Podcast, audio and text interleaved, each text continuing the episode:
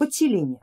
Подселение это еще более сложная программа и здесь, наверное, можно уже смотреть как некая имплантацию. То есть если, например, ту же, ту же самую проклятие мы можем рассматривать как раковую опухоль, то здесь уже имплантация части сознания. Подселяется обычно уже готовая программа и программа нечто неживое включается в живое. Что может быть неживым? Какой-то разум как правило, когда мы говорим о подселении, мы говорим о а, подселении мертвых разумов, то есть это либо мертвый дух, либо мертвая душа, либо мертвое сознание, неупокоенное сознание. Здесь как будто бы некая информационная структура, которая подсаживается на определенную долю сознания и питается с него. Это вампир, но вампир более высокого уровня, который заинтересован в том, чтобы вы жили. Если просто вампир на низшем уровне вашей жизни не заинтересован, ну досуха так досуха, какая разница, вот, следующие придут, то здесь Э, подселенный, он заинтересован, чтобы вы жили, но всегда не критично смотрели на его присутствие. Поэтому человек, как правило, становится слегка придурковатым. Вот у него есть такой эффект.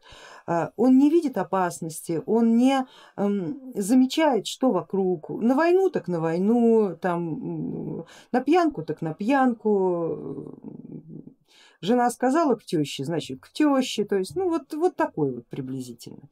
Дети, как правило, с такой программой плохо учатся, потому что не заинтересованы в ментальности, а, болеют часто, но никогда это, как правило, не приводит к смерти, а просто к никчемности. Вот такой человек его называют никчема, ну ни к какому делу при приспособлен быть не может, а ему, собственно говоря, не надо, потому что приспособиться к делу это развивать свой ментал. Ментал это критичное мышление. Критичное мышление рано или поздно вычислит о том, что у него есть структура, которая заставляет его делать поступки совершенно непродуктивные. Вот есть такой вирус, называется таксоплазмоз, если вот видели когда-нибудь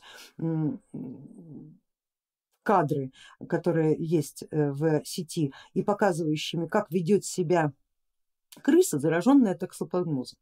То есть она буквально кидается на кошку, зная, что кошка ее сейчас сожрет, но токсоплазмоз, токсоплазма действует на крысу таким образом, что она в эту кошку просто влюблена, она испытывает к ней сексуальное влечение.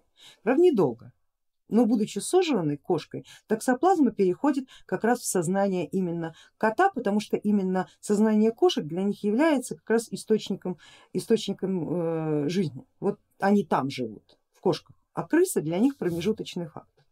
Но вот, вот таким вот образом крыса используется как наездник. Вот здесь подселение, оно то же самое, то есть оно может человека использовать как наездник, пока не доберется до того сознания, которому оно, которого оно предназначено, или просто ездить на нем бесконечно, высасывая жизненную энергию. Что касается мертвяка, а, мертвые неупокоенные души, они просто жить хотят, поэтому они цепляются к кому угодно.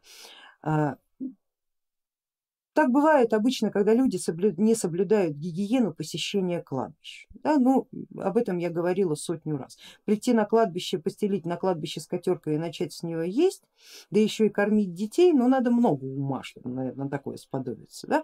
Но тем не менее вот такая традиция. А если бы вы только посмотрели, кто по этому кладбищу только не шарится.